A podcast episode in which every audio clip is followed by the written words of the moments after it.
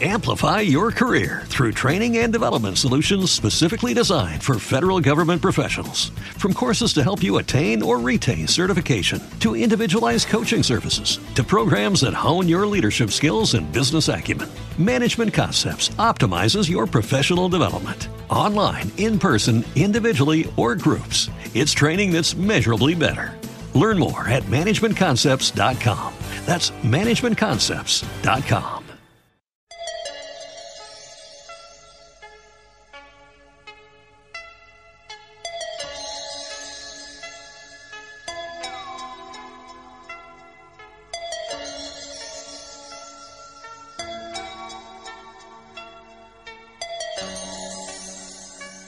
Saludamos ahora en la noche de Andrómeda Santiago Vázquez. Bienvenido, muchísimas gracias y buenas noches. Muy buenas noches y muy agradecido por vuestra invitación. Un placer estar con vosotros. Eh, Santiago, vista larga, la larga trayectoria en el mundo del misterio, ¿hay alguna situación en la que realmente haya pasado miedo? Pues yo no, no solamente diría que en alguna ocasión, sino en más de una. Es decir, cuando uno se, enfrenta con, con lo paranormal, y digo se enfrenta, porque son como extrañas fuerzas que tratan de controlar eh, a uno cuando realmente es un, una causa paranormal la que está actuando y esa causa paranormal sobre todo no es benéfica, sino todo lo contrario, pues sí es cierto que hay o que se manifiestan una serie de síntomas, pues eh, se ponen, por ejemplo, los vellos de punta, los pelos de punta, se siente frío, es decir, que ahí entramos, lógicamente, y sería tema para un debate, entramos en, en un debate también en cuanto a si es eh, autosugestión de la persona, si lo está provocando y demás. Pero me preguntas si he pasado alguna vez miedo. Pues sí, sí he pasado, sí he pasado miedo. Hace muchos años ya, también es verdad que era muy joven y siempre alguna vez me lo han preguntado, pero no se me olvidará la vida aquella noche en el Palacio de Linares que salvo los grandes, los grandes me refiero pues a Antonio Josales, a Germán de Argomosa y al padre Pilón, eh, y los medios informativos, los servicios informativos de, de las cadenas, eh, por aquel entonces, si no recuerdo mal, recién estrenadas. Pues eh, yo fui, junto a mi equipo, eh, los únicos que estuvimos allí en el, en el palacio investigando, y os puedo asegurar, y aseguro ante, ante la audiencia de este querido programa, que en ese lugar, actualmente no lo sé, lo desconozco, no he vuelto ni he querido volver, pero desde luego las, las casi ocho, nue- nueve horas que estuvimos eh, pasando allí de 10 a 6 de la mañana, de, de la noche a 6 de la mañana, realmente, realmente sucedieron fenómenos que efectivamente son paranormales. Es decir, no hablamos de, de fenómenos extraños, ni de cosas que parecen que son, o, o me ha parecido oír. No, no, no, no, no. Es decir, fenómenos eh, auténticos, fenómenos paranormales que se manifestaron en ese lugar y ya terminando la respuesta, yo me pregunto qué hay o qué pasó, mejor dicho, qué pasó, qué sucedió en ese lugar, en ese palacio de Linares, que al que yo no he querido volver, ni, si- ni siquiera siendo Casa de América, lo siento muchísimo, porque ha habido presentaciones de libros y demás. Y alguna alguna que otra investigación también, también he sentido también he sentido cierto, ¿por qué no decirlo? Cierto temor, cier- cierto temor en, en el programa de televisión eh, donde hacemos, donde solemos hacer las, estas experiencias de aislamiento, donde te quedas eh, tú solo y demás, pues ahí mm, no os voy a decir que en algún momento puntual, pues por su gestión o no, no lo sé, pero sí que he sentido eh, cierto temor. En efecto, yo creo que yo soy, yo creo que es algo normal, es algo normal porque no somos, es decir, los investigadores de lo paranormal eh, no somos, no, somos eh, máquinas, no somos robots y por lo tanto pues tenemos también una percepción, en muchos casos como es el mío, pues eh, cierta, cierta percepción extrasensorial y aunque la persona no sea medium profesional o no sea clarividente o no sea paragnosta o sensitiva, pero sí que es verdad que la persona detecta eh, con un, un, sexto sentido que se está manifestando una causa paranormal. Eso, y termino, si no se produce algún fenómeno de efecto físico, como por ejemplo pues el, desplazamiento de una silla o de una mesa o de un golpetazo en una estantería, como nos ocurrió no hace demasiado tiempo con un querido compañero, con David Benito, investigando un lugar que está recogido en cámara de, de, vídeo, de televisión, y, bueno, la causa paranormal que nos habían indicado que estaba en el sótano, pues pegó un trastazo a uno de, a uno de los armarios que es eh, de metal, que quedó, quedó, grabado en, en la cámara y menos mal que éramos un grupo, bueno, éramos cinco, éramos cinco. Eh, pero, pero, pero te aseguro que cuando uno se enfrenta a lo paranormal se detecta enseguida. Una vez Santiago, bueno, me pareció percibir o tuve la sensación de, de, una persona querida que ya no está, percibí un olor que la identificaba y bueno, y es lo que me lleva a preguntarte si piensas que es un fallo de nuestro cerebro o realmente es una forma que tienen ellos de manifestarse.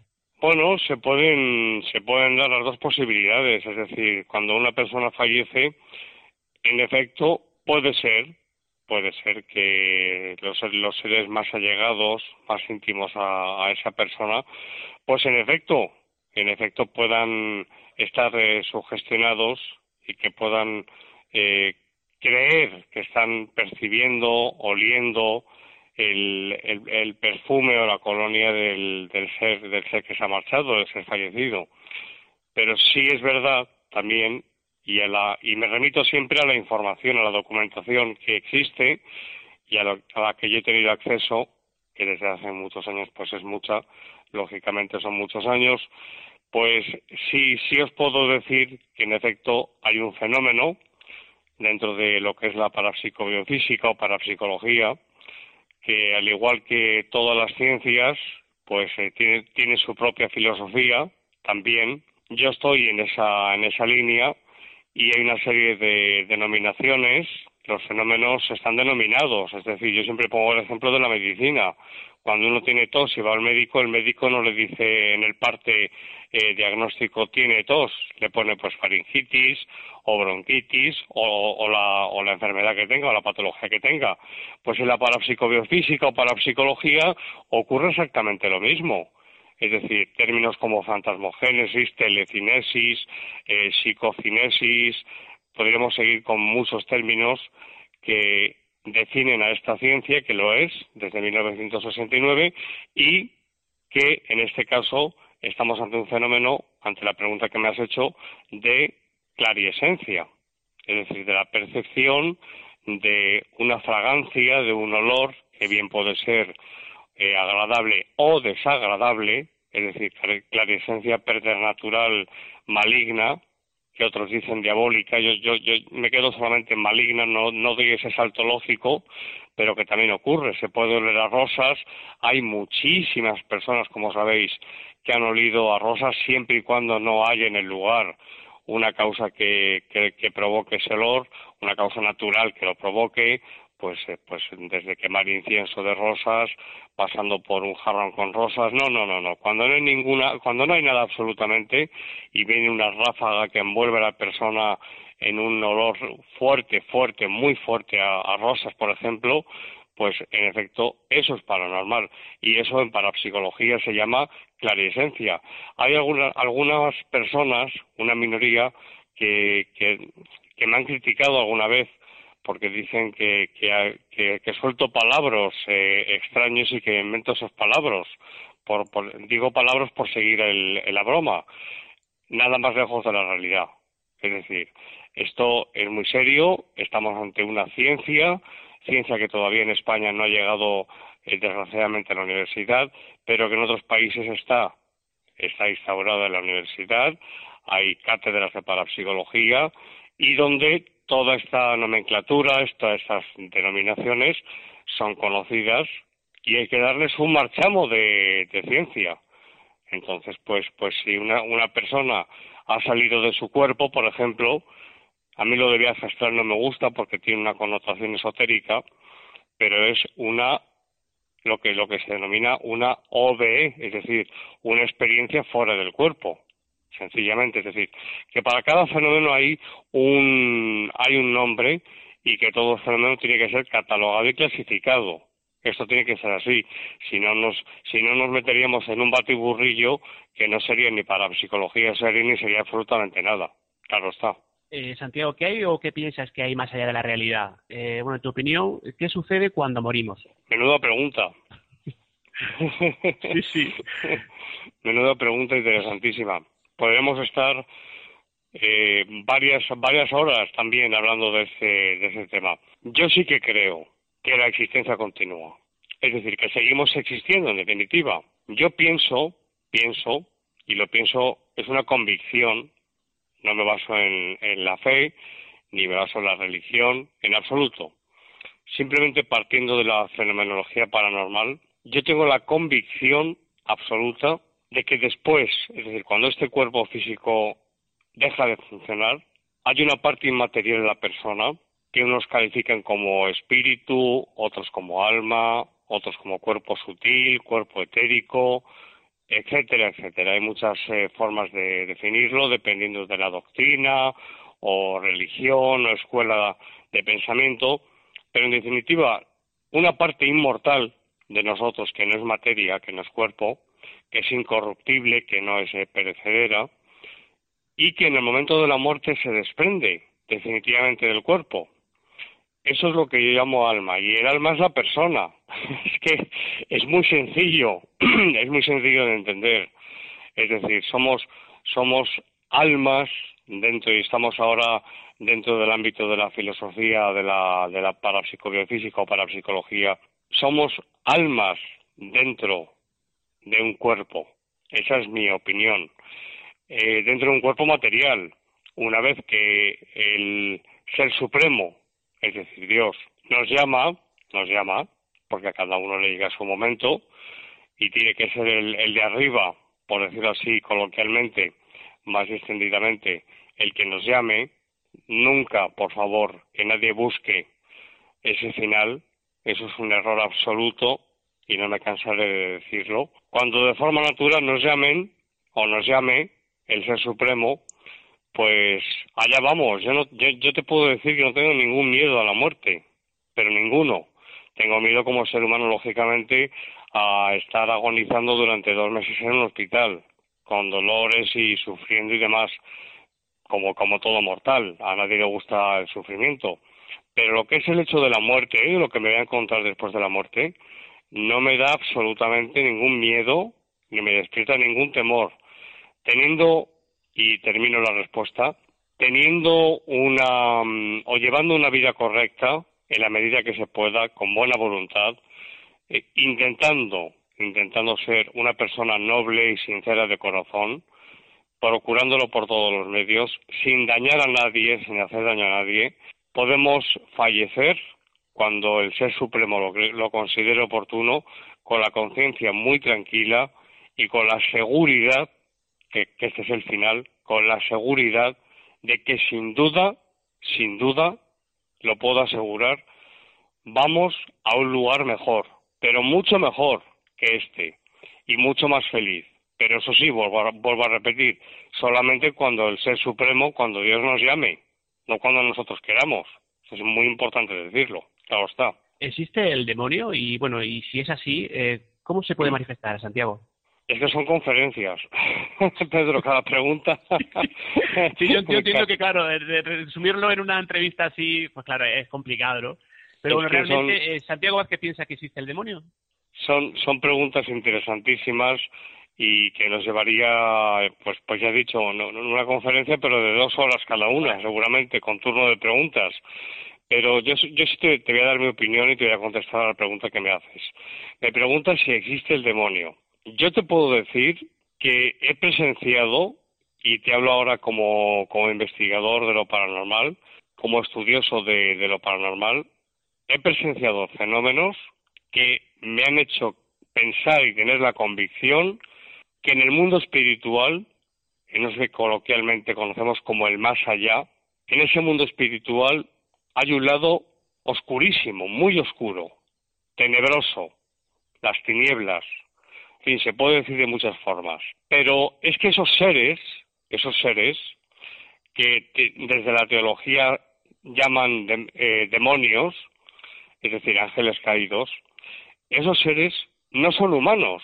Es decir, hay que, hay que hacer, y esto es muy importante, hay que hacer una mm, diferenciación o diferenciar eh, claramente, delimitar lo que, lo que son las personas que han fallecido, es decir, difuntos, personas que han tenido una vida terrena aquí en el mundo y que han muerto. Y otra cosa muy diferente son estas eh, sombras que tantos y tantos testigos nos podéis imaginar, o sí, seguramente a vosotros también os ha ocurrido, la cantidad de veces que personas que me han eh, que han, me han llamado a la radio o que han contactado conmigo a través del, del correo electrónico, antiguamente a través de la carta del correo postal, es decir, personas que me han relatado las visiones, las visiones de unos seres eh, oscuros, en una parte grande eh, suelen ser unos seres eh, pequeños, muy bajos de estatura,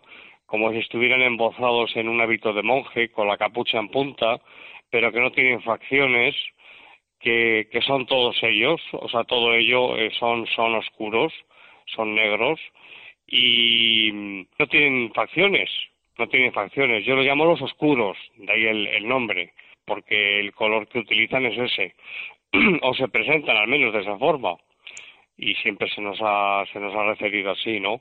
En cuanto, al, en cuanto a lo que son las tinieblas o esas fuerzas tenebrosas, eh, se representan pues no de verde ni de amarillo ni de naranja, sino que bueno, pues pues la, la, la ausencia de luz es la oscuridad, ¿no? Y entonces, pues si, si es lo opuesto a Dios, que es la luz, la luz eterna, pues es la oscuridad. Y sí te puedo asegurar, y también por experiencias personales, que estos seres existen. Y no te lo digo gratuitamente, no te lo digo, no, no lo digo por decir, sino porque he tenido experiencias eh, personales también, aparte de las que he investigado, y estos seres están ahí.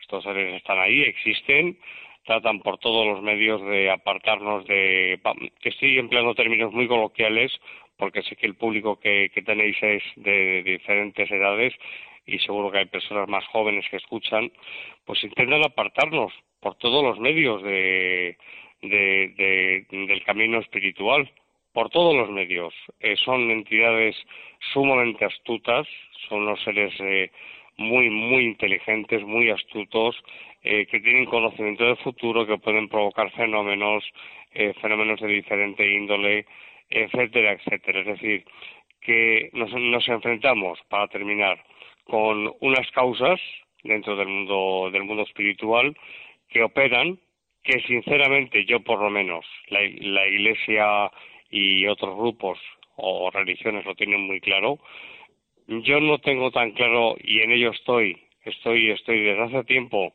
con esta reflexión en cuanto a la naturaleza de esa causa. Yo no sé si son ángeles caídos o no, porque aquí entraríamos en un debate también que nos llevaría cinco o seis horas, por lo menos. Pero, pero lo que sí, sí digo, y aquí termino, es que esas entidades malignas o seres malignos existen. ¿Quiénes son? Desde luego fallecidos no, no son fallecidos, no son personas que han muerto, ni mucho menos. Ahora ahí, que cada uno saque sus propias conclusiones y el día que yo llegue a una convicción y descubra mi verdad, porque claro, cada uno, cada uno tiene la suya, será la mía, pues comunicaré o divulgaré lo que yo creo que es, que es, que es la verdad en ese sentido también. Hay un audio, Santiago, que recientemente hemos emitido en el NDA Radio, en el cual entrevistas al gran JJ Benítez sobre la llegada del hombre a la Luna. Eh, particularmente, ¿piensas que el Apolo 11 al alunizar estaba siendo esperado o vigilado por seres de otros mundos? también también un, un tema, una pregunta muy interesante que nos lleva desde el mundo espiritual al mundo de, de lo que es el cosmos y el espacio. Mira, eh, mi padre, Mi padre, eh, periodista y presentador de televisión española durante 30 y 33 años, concretamente, desde, 59, desde 1959 a, 2000, a, a 1992. Mi padre esa noche estaba en Fresnedillas, en la Estación Espacial de Seguimiento de la NASA en Fresnedillas, por parte de Televisión Española. Jesús Hermida estaba en Houston, en Estados Unidos. Y hubo un momento, hubo un momento lo, lo, ha contado él muchas veces, se encontraba en una sala donde había más colegas periodistas, no solamente españoles, sino extranjeros también, cubriendo la información desde esa estación espacial de seguimiento que era de Fresnedillas, de la NASA, y en un momento determinado eh, la comunicación, yo no, yo no había nacido, pero los que sí que vieron eh, toda la retransmisión en directo lo recordarán la retransmisión se cortó, se cortó, y entonces yo os cuento, yo os cuento de primerísima mano, yo diría que casi como primicia, eh, lo que pasó aquella noche en Fresnedillas, en dicha, en dicha estación espacial. Cuando se produce ese corte, entró un, un, un americano hablando en un español con un acento marcadamente norteamericano o inglés, bueno, viene a ser lo mismo, si bien los americanos eh, tienen otra pronunciación diferente a los, eh, en fin, a lo, que, a, lo que conocemos como el inglés, son más nasales. En fin, les invitó, en definitiva, les invitó muy amablemente a todos los periodistas que estaban cubriendo allí la información a que salieran de la sala donde se encontraban y les pasaron a otro lugar. Y pasados unos minutos, la comunicación con la Luna se restableció y de nuevo volvió a invitarles a que ocuparan sus puestos de trabajo. ¿Por qué? La pregunta que yo hago es ¿por qué? ¿Por qué, por qué ese, ese corte en la retransmisión? ¿Por qué se les invita a este grupo de periodistas, nutrido grupo de periodistas, entre los que se encontraba mi padre, por qué se les invita a salir de la sala donde estaban todos los monitores con la retransmisión? Es un misterio, pero hemos oído que fue un radioaficionado con un equipo potentísimo, el que captó la conversación entre el Apolo 11 y Houston y mm, diciendo pues están aquí, decía Armstrong, están aquí señor, son, eh, señor se dirigía a Houston, eh, claro porque va en calidad de militar, era, era militar. Están aquí señor, son enormes, están al otro lado del cráter, no son de este mundo. Es decir, la conversación de una u otra forma ha trascendido, sea cierta o no, ha trascendido.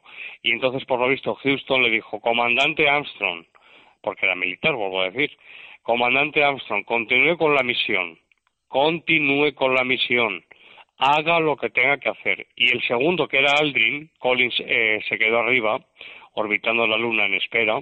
Aldrin, que bajó el segundo, también tuvo la ocasión de ver aquello. ¿Qué vieron? No lo sé.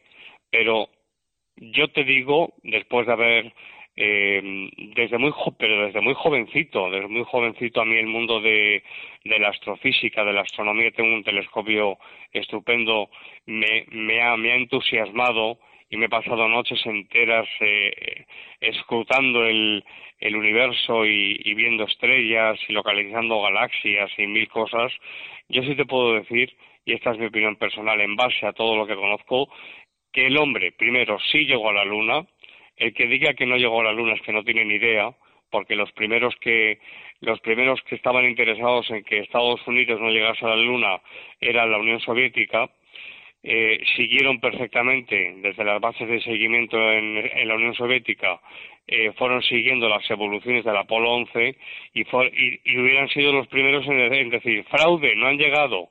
Es decir, el hombre ha pisado la Luna, eso es indiscutible. Me lo quieran razonar como me lo quieran razonar, aunque me digan que la bandera se mueve, que no se ven estrellas, que es un decorado, todo eso, como decía eh, también un querido maestro, eh, el profesor Sinesio Darnell, eh, todo eso son paparruchas, lo digo con cariño, lo digo con, con afecto, con cariño. Es decir, que no me vale, no me vale. Yo sé que mi padre estuvo allí, eh, presenció lo que presenció y la Unión Soviética hubiera dado eh, la, voz, vamos, hubiera puesto, eh, hubiera, hubiera al, no al día siguiente, en ese momento comunicado oficialmente que todo era un fraude y que el Apolo 11 no había salido de la órbita terrestre. Por tanto, lo que vieron los astronautas, eh, a mí me llama la atención que cuando vuelven de, de esa misión del Apolo 11, cuando vuelven, es como si se diluyeran. Es, extraño. ¿eh? Es como, no, no, volvieron, ya no volvieron a la, a la, Luna a pesar de que hubo seis misiones más hasta el Apolo 17. Ya no volvieron. También dicen los, los que se han dedicado en su momento a estudiar eh, el tema del, del alunizaje y de qué pasó aquella noche y demás, eh, que estos hombres sobre todo Armstrong y Aldrin, que pisaron la Luna, como que no querían, eh, algo así, como que no, vamos a decirlo de esta forma, como que no querían eh, mucho trato con los medios de comunicación, en definitiva, y, nada más. Ahí tenemos, por ejemplo, algo que pasó, eh, yo no lo vi, me lo contaron, no hace demasiado tiempo tampoco, creo que fue Aldrin, Aldrin o, Collins, no, no, recuerdo cuál de los dos, eh, que un periodista le preguntó eh, si realmente había llegado a la Luna y por lo visto, pues eh, Aldrin, creo que fue Aldrin, eh, le contestó pues no, no, no de muy buenas formas, por suavizar, ¿no? Es lo que te puedo decir, Pedro, es lo que te puedo decir. Eh, el hombre ha pisado la luna, por supuesto que hemos pisado la luna, no una vez, más de una vez, muchas más. Y esa noche, 20 de julio del año 1969, en mi opinión, sí que hubo algo, sí que pasó algo en la superficie lunar, sí que hubo eh, ovnis, pues mire, no lo sé, no sé si ovnis o no ovnis, pero desde luego los astronautas vieron algo eh, que no era normal. Las pulsaciones de sus, el ritmo cardíaco de sus corazones se disparó, eso lo dio mi padre en primicia para todo el mundo porque era en ese momento la única estación espacial que podía dar la noticia y pidió paso a Prado del Rey enseguida, le dieron paso y dio para todo el mundo los, eh, las gráficas de los corazones de los tres astronautas y estaban disparados, estaban disparados, estaban, estaban nerviosísimos y tengamos en cuenta que eh, son hombres que eh, cuando fueron a la Luna llevaban meses y meses de entrenamiento. Es decir, algo hubo, vamos a dejarlo ahí que cada uno saque sus propias conclusiones. Quizá nunca lo sepamos, ¿no? Como tantas y tantas cosas, ¿no? seguramente, seguramente nunca lo sepamos. Eh, yo, bueno, yo escucho tus, tus programas de Más allá de la realidad y en los Gracias por aguantarlo. Ay, no, no, que va para nada, no, que va, es, un placer. No, me gusta mucho. Entonces, bueno, mm, yo me pregunto, en, estos últimos que, que, has sacado al aire, pues eh, me ha sorprendido un poquito que, que, bueno, estabas como, no digamos enfadado porque yo a ti no te imagino enfadado eh, es, te imagino molesto y yo creo mm. que, sí se te ha visto molesto. Entonces a mí me ha chocado porque después de tantos años de que, bueno, yo sigo tu, carrera y, siempre has sido como muy paciente, quizás sea por lo que estabas hablando ahora, e, ese enfado y, ha, sido el detonante de que, de que hayas hecho. Pues sí. Pues sí, en, gran parte sí, en gran parte sí. Pero claro, es que tengamos en cuenta lo que, María, lo que decíamos antes, lo que hablábamos que no somos no somos máquinas, no somos robots y tenemos eh, un aguante. Yo llevo en esto, pues empecé la, la, primera vez que yo me senté en un micrófono de radio, si bien era una emisora para estudiantes estudiantes eh, en prácticas, Puerto Viejo Radio. Estoy hablando de septiembre de 1989, es decir, han, han llovido unos cuantos años, 24 años. Bueno, pues desde que yo empecé la radio me he encontrado con casi de todo, por no decir con todo. Y cuando uno se encuentra con un disgusto, una decepción, es normal y es humano, y es completamente humano, que uno pues se sienta disgustado, lógicamente. Pero la vida sigue. Es verdad que hubo, y a ese programa remito a los oyentes, si me permitís, para que lo escuchen, hubo unas, una, iba a decir un fenómeno, fue un fenómeno, pero en realidad fueron varios. eh, concretamente con una bolsa que contenía eh, medicamentos y que empezó a zarandearse, que pero bueno, yo es que no daba crédito a lo que estaba viendo, pero viendo a 30 centímetros de distancia, que pero esto qué es, estaba en el salón de mi domicilio, todo cerrado, no había viento, todo absolutamente descartado, y la bolsa moviéndose y se paraba. Y entonces yo hacía la pregunta, hacía la pregunta, fue por tres veces, hacía la pregunta y volvía a moverse. Cuando pregunté si era el profesor el que estaba, eh, la bolsa ni se movió. Cuando pregunté si, al principio si era mi gran amigo, al que tanto echo de menos, Enrique Muro, que murió desgraciadamente muy joven, con 41 años, pues la bolsa se movió con una fuerza, como diciendo, Santi, estoy aquí, estoy aquí, no decaigas, no decaigas, sigue, sigue. Y esto me da pie para, simplemente, muy brevemente, para dar las gracias, como ya he hecho a través de, de mi podcast y demás, a todas las personas que me han apoyado. Estoy perfectamente, gracias a Dios, con mucha fuerza, yo diría que, que más que nunca, de estos, de estos pequeños bajones, o grandes, a veces son grandes, eh, como he dicho, todos somos humanos, se sale fortalecido, se aprenden muchas cosas, y sobre todo, y sobre todo, María, y aquí termino, no darle, no otorgarle a nadie, a nadie, una amistad que no se merece. Ahí lo puedo resumir todo. Es decir, para mí la amistad es algo sagrado, es una palabra en, en, en mi persona, la palabra amistad es en mayúsculas y con letras de oro, de verdad, y no exagero. Se dice, tengo pocos amigos.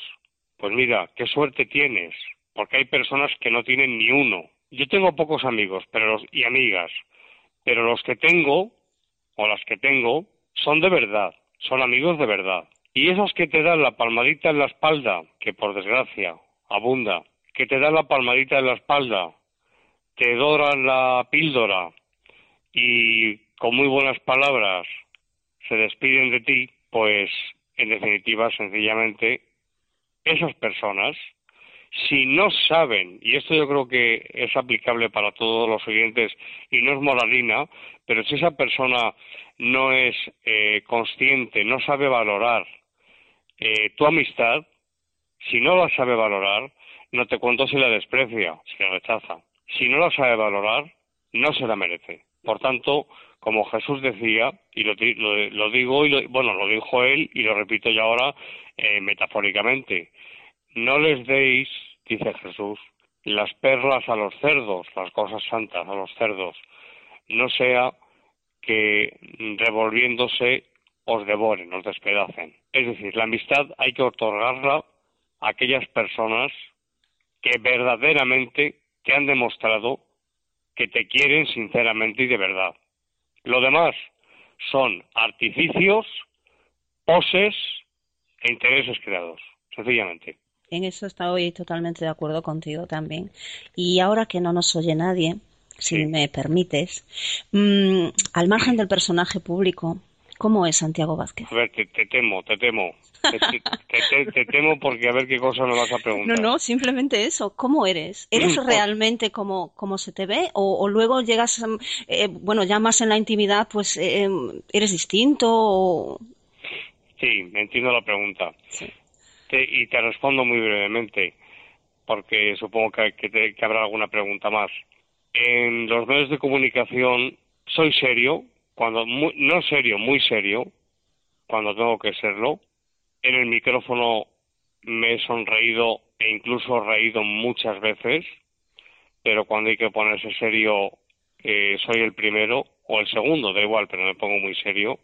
Pero lo que sí te puedo decir es que al margen de mi trabajo soy una persona, y es verdad, y los que me conocen lo, pueden, lo podrían asegurar ahora mismo, soy una persona que tengo un, un gran sentido, un enorme sentido del humor. Tengo mucho sentido del humor. Te podría contar cosas, por pudor no te voy a contar, pero yo tengo mi faceta de, humorista también.